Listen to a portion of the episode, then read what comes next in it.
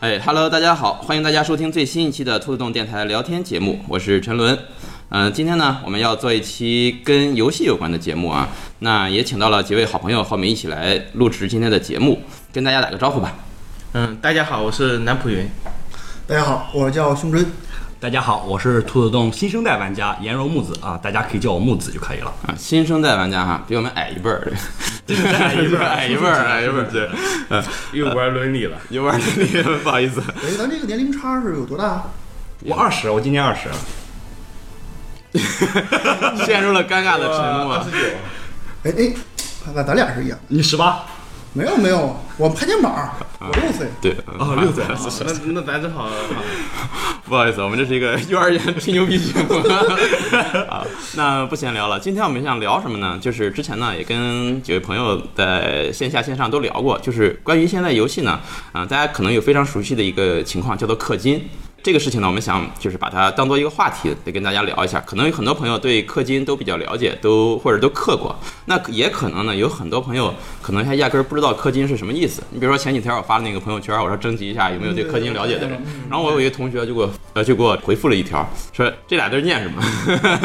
就是他完全就不了解。那咱先给大家做一下介绍，到底什么叫氪金？那谁跟大家说一下呢？啊、我来说一 下吧。其实呢，氪金它是属于游戏免费、道具收费的这种盈利模式的一种收费的机制。其实，呃，也可以叫做增值额外增值增值服务。服务啊对，它其实这属于原来属于韩国模式，它从韩国出出现的这种游戏增值服务的形式，但是在中国，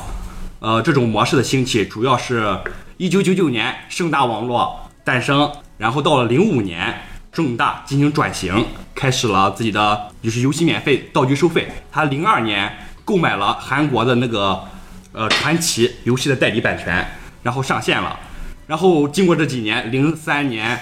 零二年、零三年、零四年，这个传奇风靡一时。然后这种 MMORPG 就是大型的网络多人在线角色扮演类游戏，风靡的中国。然后也当时同步非常兴起的还有《魔兽世界》，大家都非常的清楚。然后它当时这种游戏的收费模式呢，是这种计时收费模式。简单来说，就是花钱买时间。这一开始非常风靡的，但是到了零五年，这种游戏模式、这种盈利模式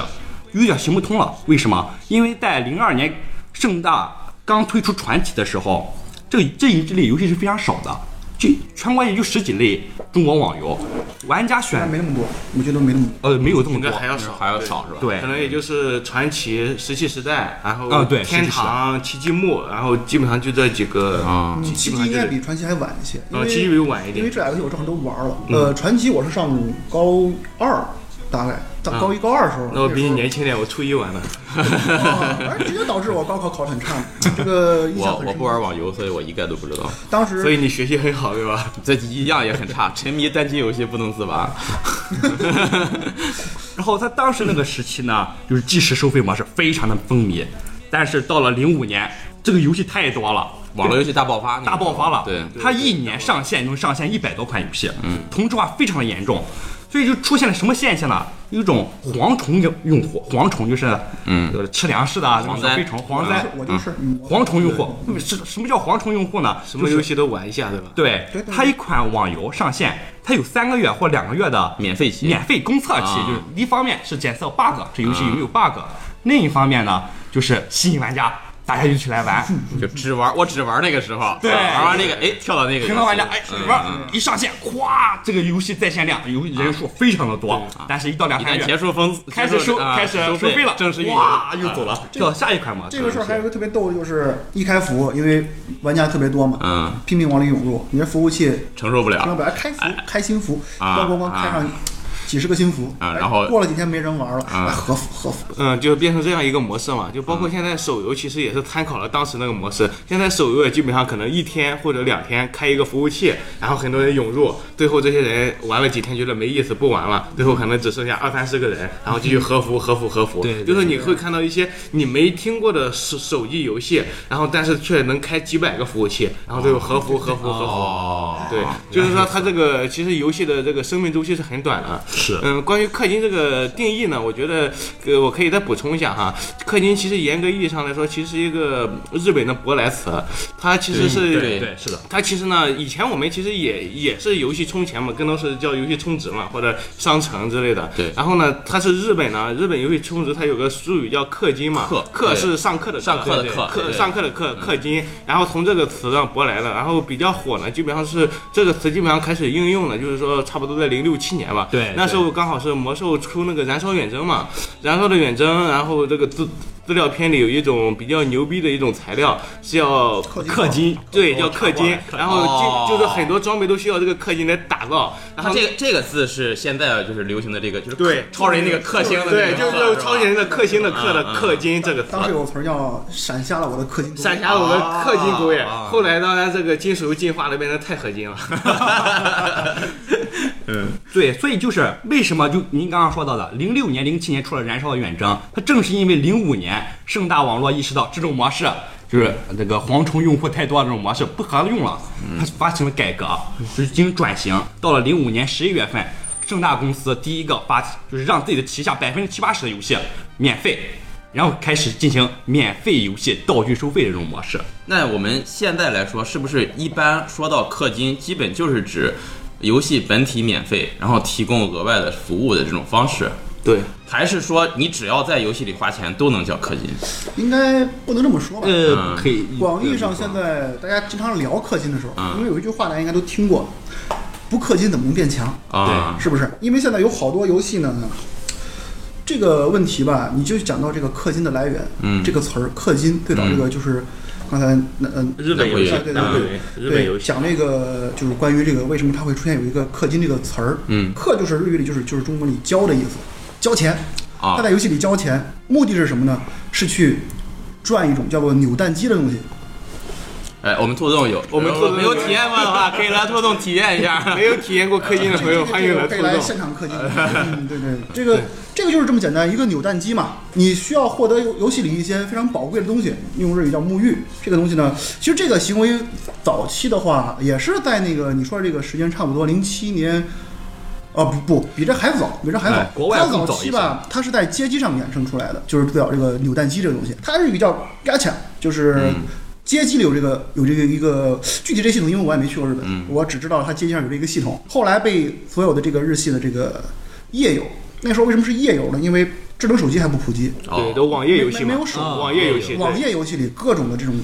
转这种扭蛋机，嗯获取稀有的道具。稀有道具就是什么？类似于咱们玩桌游的应该也知道，就是像嗯那个最早期的玩一些万智牌，或者一些呃游戏啊嗯王，游戏王，游戏开王特别游戏王，开箱卡开包对对对开包机制嗯，开包机辟制。这个游戏这个卡牌稀有度的，就是游戏王，它最早做出了这个 N R S R。从从游戏王来的从对游开戏始王设计了这个东西哦，最早他做了这个东西，后期然后这个系统就全部被所有的手游所使用。当然还有一些比较恬不知耻的厂商，他加入了 U R，这个这个是比 S S R 更高一级 Ultra 叫 Ultra Ultra Rare 嗯 Rare， real，嗯哎 Rare 还有就是咱们应该有人玩过这个像亚瑟王，无论是扩散也好，呃百怪力亚瑟王那个哎怪力亚瑟王网页代理过那个游戏，就是有这个 M R，就是 million 啊我操，我不知道是不是叫 million，反正是 M 开头，好像哎是 million 后边还有一个词缀，具体我英语不是很好，哇特别的可怕。也就是游戏本来卡片有一星、二星、三星、四星、嗯五星，是大部分游戏的一个主要到头，了，后来就六星、七六星星、七星，嗯七星嗯 Plus 特别可 怕。八星八是字，氪金八八四的八，一个，嗯，一个呃，广义上对于我们手游玩家啊，因为我手游玩的比较多，嗯对这块儿的一个小了解吧。啊，那反正这样看，就是“氪金”这个词，它也是一个从我们现在角度来看，虽然是一个舶来词，但是也是经过中国玩家的一个演变。对嗯对最早日语的那个上课的课叫氪金嘛，嗯啊，我我日语的那个氪金，当时我知道，我我比较熟悉的还有一个就是免费，就是无料。是吧？对对啊，对日语里面的对对无料就是无料免费。啊对最早无料我对我我我一开始以为是什么无码的意思， 这个这个无料。呃后来我一啊我一朋友给我给我科普这段要掐掉。这个不健康这一其 段其。实我也这么想的，呃，后来才知道哦，他妈是免费的意思，然后就氪金就是花钱啊。然后呢，传到咱们中国内之后，被国国内玩家用这个课时的课，有一个一个气字头下面一个氪金矿那个氪嗯金，客客服的客因为来来是代什替么呢？，因为嗯当时输入法是智能 ABC，智能 ABC 你输入氪金的时候，它就给你打啊自动把这个出来啊了，自动出来哦它就变成了氪金。这也是魔兽文化的影响。哦是是啊那是魔魔魔术也是带给大家嗯这个这么氪金多矿给我留下其了深刻的印其象。实刚才像那个呃木子说的那个增值服务这个东西，呃，可能我早期还是比较有感触，是为什么？就是那个时候还是非智能手机的时代啊，哦然后各大运营商运营商那时候就说、呃要提供增值服务增值啊、那时候就想有一天可能会就是话费免费，然后利用其他各种对运营商的这种东西增值服务，其实那个时候就好像是一种有点这个苗头，秒对对就是有这种增值就是我理解的就是一个产品你不花钱也能用。嗯嗯，但是你如果花了钱，会得到更好的体更好的验。体验对呃我觉得这应该是现在人们普遍理解的氪金， 是对嗯，对吧？它为什么这种这种模式非常的风靡呢？就是因为它对用户进行了细分，它进行细化。因为传统的即时收费模式，它是一种无人吞枣式的，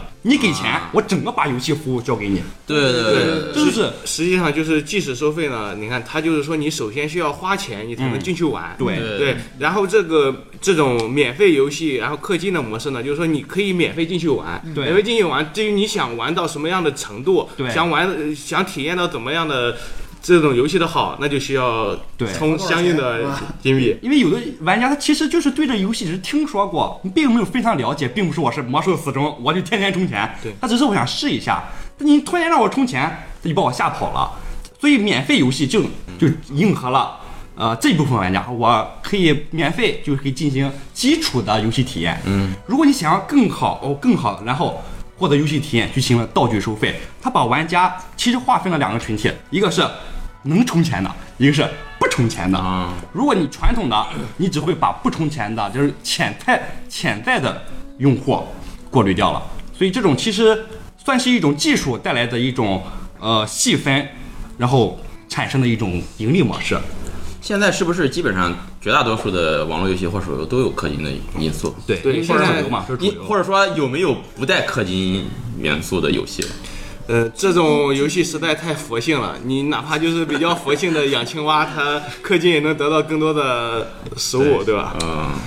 这是一种趋势，嗯对，说到氪金在中国起源呢，除了传奇之外，还有一个我觉得大家应该都听过的游戏，可能没玩过，就是史玉柱的史玉柱那个矩阵网络的征途嘛。征途对啊，征途其实和盛大基本上是同时期，征途应该是也是在零五年正式公测的。哦征途和传奇，它氪金的一个主要模式就是开箱子，就是说你想获得稀有物品，这个稀有物品可能后期，呃，像传奇是后期的话，它是升级已经升不上去了，只能靠开箱子来获得经验。像征途的话呢，是一些珍贵的资、珍贵的一些材料也好、装备也好，只能通过开箱子、开箱子来获得。而且征途当时我觉得社会面影响也挺大的，因为你我记得有好几个什么局长啊、处长啊，因为挪用公款玩征途，然后我操，真 的啊被逮了。不如买房子。 对，确实有这种事， 因为征途它是非常非常花钱的。哦嗯，征途呢，它就是说。你如果花钱多，可以当国王，然后发起国战；你花钱少的话，可能当一个老百姓，天天被人家杀。它就是说，它整个游戏的目的就是引起激引起一种对抗，所以呢，这个就可以引起就是可以讨论下一个话题了，就是说我们氪，就是说我们游戏充钱，就是我们氪金的目的是什么？为什么要氪金？那我们为什么要氪金？刚刚听起来好像花钱买官，这不符合社会主义价值但观。是呃这个游戏当时引起了社会争争议，就是这个游戏吧，大约我听别人说是你充个几万块钱，你才有资格在里边和别人玩，嗯哦否则你连玩的资格都没有。哦啊，至于说你要想玩的好，那就是几十万、几百万。嗯，如果不充钱是被别人玩， 对，当时当时我那时候是玩《魔兽世界》嘛，然后一个月几十块钱点卡，嗯嗯，是吧？当时征途这个事儿呢，很多人不理解，我觉得有一个简单的词，现在开始讲了，就是贫穷限制了你的想象力。这征途这游戏其实它不是给这普通玩家玩的，它是一个怎么说呢？它是一种贵族型游戏，哦真的是这样。或者说里面也是它里面有比较明确的一种阶级观念，就是说其实也就是说一个小社会嘛。这时候呢，就是很多花巨钱的人能够得到一种就是游戏里的虚虚荣感。或者是一种荣耀感，哦就是说呢对对，对就是说你可能有的你现实中很不错，因为他确实有几十万、几百万花钱的大人的，现实中应该说是比功成名就的人嘛，可能也希望在游戏中获得相应的这是种是这样相应的体验感。其就实是我不能到了游戏里，我变成了一个 loser，我要必须也还是要跟现实中对一样的，也有可能就是现实中可能比较 loser 了，然后在游戏中可能获得现实中得不到的一种体验感。我操，这个有点难啊！嗯那呃，这个正好是一个什么问题呢？最早《魔兽世界》那个时代哈，就是网游，好多是屌丝在里边儿，嗯因为他和别人花钱是一样的，对，屌丝在里边儿成为了德高望，就是地位比较高得的到一个工会的一个我独只立要花时间、花精力，对对我就因为能对。这种所谓的当时被称为社会网吧党，那些天天蹲在网吧里嗯不上班也不工作，天天拿着父母的钱沉迷于这个网吧里这些人，他们的地位在游戏里极其的高，哦，反而是一些老板或者是一些精英人士，他们没有那么多时没有间时去间对，嗯这个征途的出这个它的诞生，完全迎合了这一部分人。是我有的是钱，哦，我不可能再在游戏里花费那么多的精力，嗯，我就花钱买爽就可以了。嗯其实这种现象在心理学有个叫做马斯洛需求理论，它在第五层的，就是最高级的嗯自我自我实现叫嘛自我自我实实现嗯我在现实生活中我无法实现自我实现，因为它是最高层次的，嗯我必须要达到一定的阅历、经验或者是基础才能实现。但是我在游戏当中实现了这个自我实现的需求，所以玩家会自我感觉非常的良好。也是一嗯对种自对我满，足就是说对这种虚荣心呢，可能更多是一种，就是我们称为人民币大人民币玩家，就是现在叫大 R 嘛，大 R 这种一种需求。但是其实就是说，像氪金游戏也有很多就是 VR 小 R 和中 R 的，对就是我们可能花个十块钱、一百块钱或者一千块钱，我们喜欢这个游戏，我们想体验的更好。就这这类型玩家，我觉得更多是想加速一种游戏体验。是比如说有的时候我们会在一个一种 PVE 的场景里，我们可能打不过嗯这个 BOSS，啊对但是我们可能充钱啊或获得某个装备，或者提升提升一下自己的技能等级的时候，我们就能够很轻松的打过它，就说能够加速这种游戏进程，或者说获得更好的这种游戏体验。就这这类这类玩家很多的，对这类我觉得是日系，呃像日系游戏，特别日系手游是比较多的，就是说这种。可能每个月不多，花个几十块钱，然后一年花个一千块钱，这种玩家是占比是比比较比较高的吧？实际上，日系手游氪金量极其大，非常的高。当年最早有一个，不是最早啊，就是比较早，是前几年吧。现在有一个很火的手游，也是夜夜游过来的 GBF《碧蓝幻想》。碧蓝幻想碧，蓝碧蓝幻幻想，它是日日系的，日本日系手游目前来说，呃，我虽然已经退坑了，但我理智来讲，它还是手游里边儿呃可玩性比较嗯比较高的了吧。呃，这个游戏当年有一个什么问题呢？就是有人就是也是氪金，充值了大概是六十八万还是七十万日元吧，啊，呃，折合人民币应该是在呃四万左右，嗯，四万左右。然后抽一张卡没有抽到，然后经过这个事儿以后，整个游戏呢就被当时日本玩家就喷了喷了啊呃，喷了以后呢，督促着日本那边也出台了一些政策，嗯，相关的一些规章。咱要公开掉率，呃公开你的抽 率， 公开暴率嘛，公开暴率。啊日本当时就有这个了吗？我有没有没有，它是我我记得是从中国进，因为是中国，首创，应该是么呀就是公开掉率公这开个掉事儿率，呃，公开掉率是中国出台了一个规定，确实是中因国为中国首出台创的。嘛，应该。呃，阴阳师的时候，我记得是呃，对，阴阳师啊阴阳师巫师传说阴阳师就是一个标准的日式手游。呃，它嗯怎么说呢？哈，日本这个日式手游吧，它你说氪金的出发点，就是说说白了，你想氪金的这个动力啊，它还不能单纯用游戏来衡量。就是日本有这么一部分玩家，他所谓的这帮这帮玩家，他绝对不是什么核心玩家。如果从女性角度来讲的话，是一帮休闲玩家，上班族或者对是主妇，就是说他们利用这种传零递期，利用零碎，呃，这个讲讲， 小心点儿，对啊，三两讲三两，讲，讲讲。这块儿得删掉啊。就是他们吧。动不动开机 他，们是利用碎片时间来碎玩，片时碎间，片时间玩时手间游，。哎，而另一部分人呢，就是说到宅男群体，哦，这个和我就关系比较多了，因为我也我就是这样一个群体里的一个一个人。哦，他我玩手游好多时候就是，我们不是为了说强度，或者是为了一些别的什么游戏体验之，我们有时候就是看见啊，一看这张卡片，卡片啊，这这是我老婆，我得我得把她带回家。就是卡片收集嘛。呃，没这有个卡牌太漂亮了，这个妹子不行，带回去舔，一定要一定要一定要拿到它。如果拿不到它，这个游戏我就我就不想玩了。经常会从网上看到一些很很有趣的一些小图片，就是你是我唯一想得到的卡。这个卡的名字在出这个卡池的时候是这个卡，出了下一个卡池，这个名字就会变成下一个卡。这回就会鼓励人不断的去抽卡氪金。对啊，就阴阳师其实也是同理，就是你看阴阳师，它很多 SSR 都是找了一些日本的著名声优去配音，对这时候它就吸引了很多二次元玩家，哎，我就要我就要听他的配音，所以我就要抽这个卡。一千块钱、一万块钱我都可以抽，我就要抽到这张 SSR。这和这个收集的这种要对，素，这应该就是卡牌收集白金买嘛的，就包括你看，现在你如果在手机游戏上你搜三国，你会可能几百款三国游戏。实际上，三国游戏一般都是以 SLG 这种策略对策略为基础，但是它其实现在都是涵盖一种卡牌收集，因为你可能会喜欢某个三国名将，因为三国毕竟是也算是我们中国最大的游戏 IP 嘛，对，就是你可能会因为喜欢三个某个三国名将，你又会去想充值获得他的卡，或者说你就是抽抽卡，就是十连抽或者扭蛋机那种十连抽模式就获得这个卡，就是说也是一种收集癖嘛，也算是。我我觉得收集要素在游戏里算是一种非常大的就是动力来源。对你比如说这个就是氪金的这块儿，我就不我不太了解啊。你比如说那个精灵宝可梦。他人们很多人玩它，其实就为了收口袋啊集妖怪嘛， 就是为了收为了集收，集为了收集收集各和种 这个神奇宝培贝养。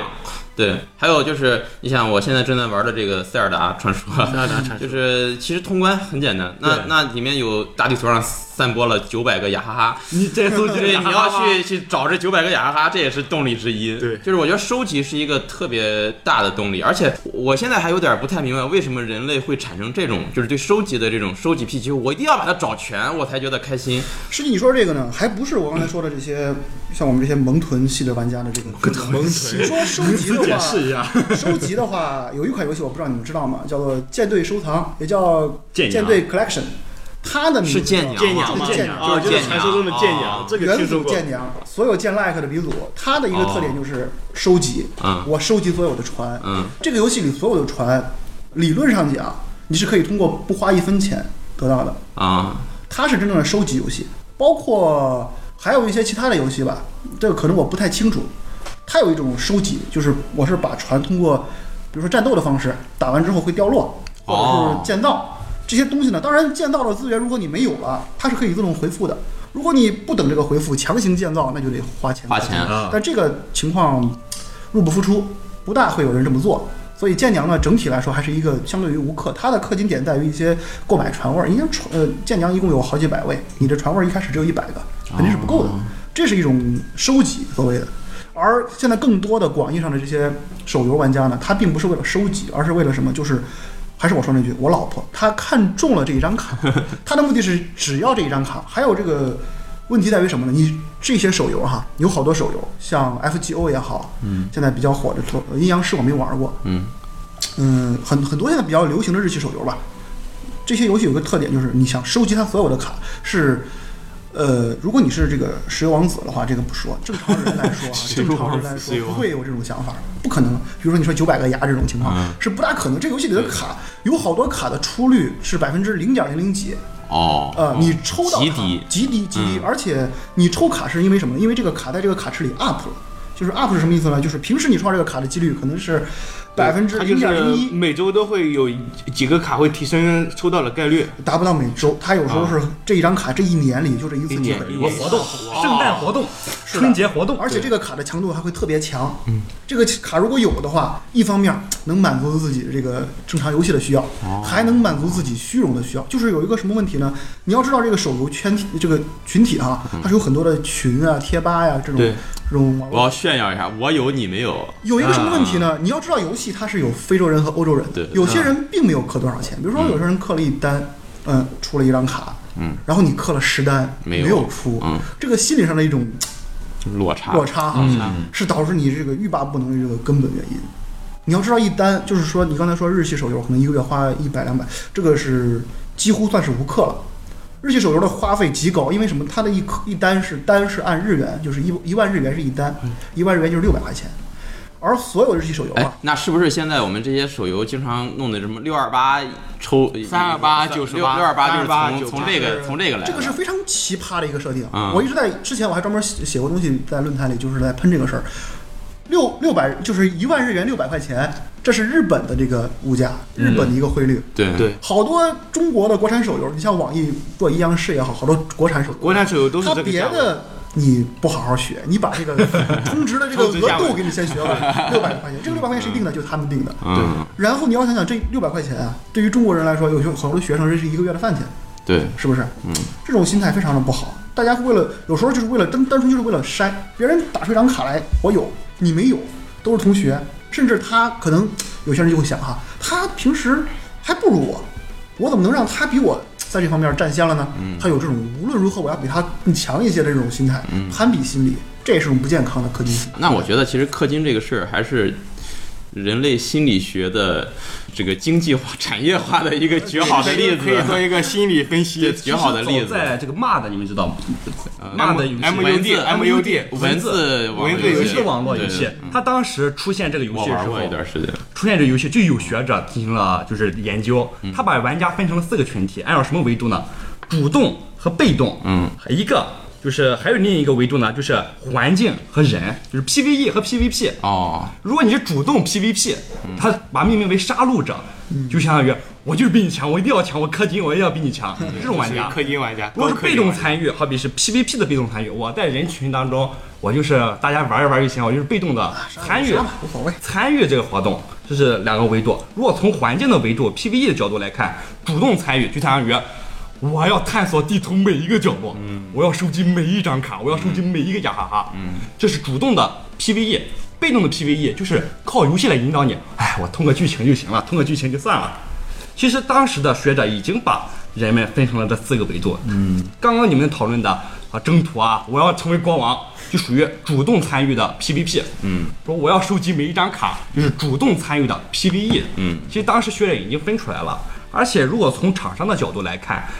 呃，他们真正的盈利点其实并不在百分之百的玩家群体，而是只是那百分之十或或者更低百分之五的玩家群体。对对对，他们靠着我来获利，其他的其实是这五的陪衬而已。其实就是游戏充值嘛，其实和咱人类社会一样，也是有个二八效应的。对它其实它百分之八十的收益都是靠百分之二十的人来赚的。对对因为毕竟每个游戏的话还是免费玩家居多。是的，对，所以这时候呢，它其实也就形成一个零和博弈。对，就是说你这个金字塔顶端的这一这一部分氪金玩家和你免费玩家，它本身它是它的矛盾是没法调和的。这时候他为了满足这些消费者，就是他们的财神爷，所以这时候他肯定会在游戏设定上，他会去他会去偏向这个氪金玩家，氪金玩家。但是这时候就会造成了免费玩家的流失流。这时候这时候你氪金玩家如果说没有人玩了，他们就失去这种虚荣心了。对对对我想我想我想 PVP 我都找不到人去杀了对，就会就会失去游戏我气充那氛。么多钱要打对谁啊？是吧？对，所以说其实它就是说怎么去做到一个就平衡是两者之间的平衡，就是怎么让免费玩家或者是 VR 玩家 VR 玩家玩的舒服，同时又让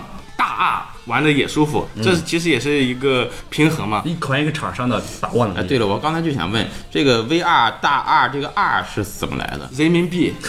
我操！哦，就是这个意思啊 因。为我们那边的话就讲微课、中课、微课、中课、重课，当初贴吧里有一个人专门分析过这个事儿，也不是一个人吧，这么一拨人，他们在分析这个行为，就是这个游戏的无氪玩家、微氪玩家、中氪和重氪，大大约分为这四类吧。这四类玩家是如何生存的，生存环境又如何？经过一篇长篇大论的分析之后呢，咱们只谈结论。结论是，你知道最惨的是谁吗？不是无氪的，是微氪的。哦，为什么呢？你要知道，刚才我还没说完，就是关于氪金这个事儿，一单六百六百块钱，嗯，这个卡在呃这个钱在任何日系手游里哈，它有一个统一的小标准，就是不成文的小标准，嗯，刚刚够你抽完三十次左右的十连，呃，三十次左右的，就是三十抽，就是三抽四十三连四十三连，四十连抽三以四十连正抽嗯常游戏的掉率吧，五星出率大约是在百分之一到百分之，不好说，有一些良心的做到百分之五，大部分是嗯百分之一到百分之二，这个这个概率上百分之三。如果你按百分之，咱最高百分之五算，嗯，百分之五算的话，二十次抽卡，嗯，呃，获是或然正好能获得一张对五星，也就是说你一单也就能运气正常的话是拿一张拿半一张，嗯一张半的嗯五星，嗯，对吧？而这一张半呢，很可能就是一些无氪或者微氪，就是无氪玩家啊、不花钱的玩家也能拿到欧洲人嘛，所谓的欧皇，他游戏前期是送钻的，送这些钻是大约等值会等到个一两单上，差不多能够两次十连抽，差不多。甚至还要多。有一些良心游戏，它是能送到十几嗯对十几年，之前我也玩过类似这游戏，像那个《智龙迷城》，还有啊那对个对《对怪物弹珠》，怪物非常弹珠。的良心。非常的对良心，这两个游戏是非常，就是经常莫名其妙的就会给你送钻石吧，可以理解为是的是的嗯就就是是弹珠我也玩过，但是玩了一会儿不知道怎么玩，我就删 了。因为这个可能比较考验手速，您这结婚多年了，手速可能跟不上。不如你们练的多。对这个话题细思恐极。啊嗯，就是说这这类游戏它就就是说它为什么形成良性循环，就是它经常莫名其妙的会送你一些，呃嗯额外可以理解为奖额外奖励。今天什么节日啊？今天植树节，我送你们奖励。今天我的推特关注数到达了十万，我也送你们奖励。哦就莫名其妙送奖励，就会让这种呃无氪和微氪玩家得到一种也能够玩得下去。嗯因为这类这类也算是卡牌组合类游戏嘛，也可以通过一定的卡牌组合，有可能会战胜哦，它也战有胜套路是吧？对一方面是战胜，另一方面就是还是那张卡，老婆卡。有些人无氪，但他运气好抽到了，而且他老能抽到。这些人就是所谓的官托，被称为官托。哦嗯呃，你明白这些人是官方蓄意，就是一定要排除这这这一类群体，就是他让你不花一分钱一样可以获得东西，因为什么呢？你这样可以带动大量的这个微氪玩家转不，我中氪。我我得问一下，这是真的托儿还是？不是，当然他并不会和你真的谈什么托呃儿，这这呃随机给你发危一个机产生这些玩胸家针说的这种托呢，就是说官方会随机给他，他是有他是有这种有大概数率，的就是大数肯定会有人他能拿会到的，啊给一些无氪玩家，就让他们哦拿到这些卡对，让他们有继续玩下去的动力。对这种呢是属于我们开玩笑说的官托。对对嗯，当然还有真正的官托，就是说呢，在这个在国产游戏比较常见。国产游戏呢，你看我们会有一些重氪嘛，会有一些重氪玩家。这时候重氪玩家就是说，我就要做到全服第一，我就我我就要做到金字塔最顶尖那个男人。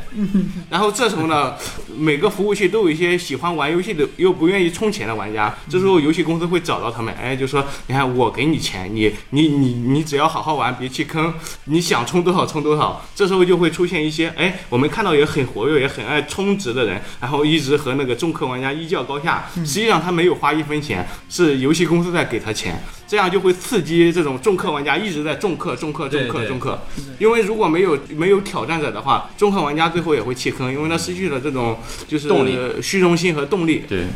那他我们也不知道谁是真正的官托儿，谁是真正对的那个。，但是这种现象是普遍存在的，包括是的现在像一些就是蝗虫类的手游游戏，他们会有一种官托的一种工会吧，官托工会可能会十个人、五个人。 进入这个服务器，然后迅速的迅速的氪金，然后吸引一些重氪玩家去氪金，然后然后他们再去过了下一个游戏过了一个月销声匿迹，然后到下一个服务器或者下个游戏。其实这种现象，我一个同学，我一个舍友嘛，温州炒房团，啊他玩差不多温州厂房。是，他玩非法 online，啊他有个机制呢，就是合卡，对这一级的、两个一级的和一个二级的，比如说两个两二级的还有三级的，我操，这个到顶不在，比如说两啊张卡，这两个梅西合成一指个二数星性梅增西，长，对，然后呢，他到最后有一些重氪玩家说我不想玩了，我要退游，那就他有几率会合坏啊，嗯他就把哦高级牌合，故意合坏，说自己不想玩了，结果呢，他就合合被他合炸了两三张，说可能这是开玩笑嘛，腾讯玩家腾讯盯上去了，下一次你合说哈，你合成功了。哦我操，我不能走了不，能走 了，我不能走了。那那就成功，那就多少钱啊？呃挽留这个挽留机制可能是一个，还有这种办法，这啊厂商真的是聪明。呃暗箱操作一直有，这个不光中国，日本也有。嗯哦嗯，当然这个都是莫须有的啊，因为肯定没有证就嗯据。没有对，没有实对锤，就是没有玩家实锤推测是的但是对的应该八九不离十，哎是因吧嗯为？就在你像我刚才说的那个七十万事件那个时候，那张卡嘛，有人氪了七十万没有出，然后给这个游戏配音的声优田中理惠，嗯接着推特里发张图，我抽到了，而且没花多少钱。这个这个哦你要知道，这些声优也好啊，这些就是所谓的有有一定影响力的这些人，嗯，他们抽到一张卡，被官方转到自己的这个对，呃自媒体也各好种宣，传不叫自媒体了，就是这些他们的这些媒体嗯官媒嗯官媒上来很好的效果，啊很好的效果，是这样。这个暗箱操作就是因为这个抽卡变得透明了很多，现在。嗯行。呃，时间也差不多，咱们刚才也聊了不少啊，就是我觉得聊的还是比较，对我来说，我感觉比较专业啊，知道了好多以前不知道的东西。那下期节目呢，我们继续跟大家聊有关氪金的有关话题，可能我们会聊到氪金的未来啊，包括呃我们几位朋友在氪金当中做的一些有趣的事情啊，见过的、听说过的有趣的事情啊，可能都会跟大家继续聊一下。呃，也希望大家继续关注收听兔子洞电台。呃，如果大家对节目有什么意见或者建议呢，也希望大家在节目下方留言，或者直接呢和我们这个微信直接沟通。呃，今天也感谢三位的到来，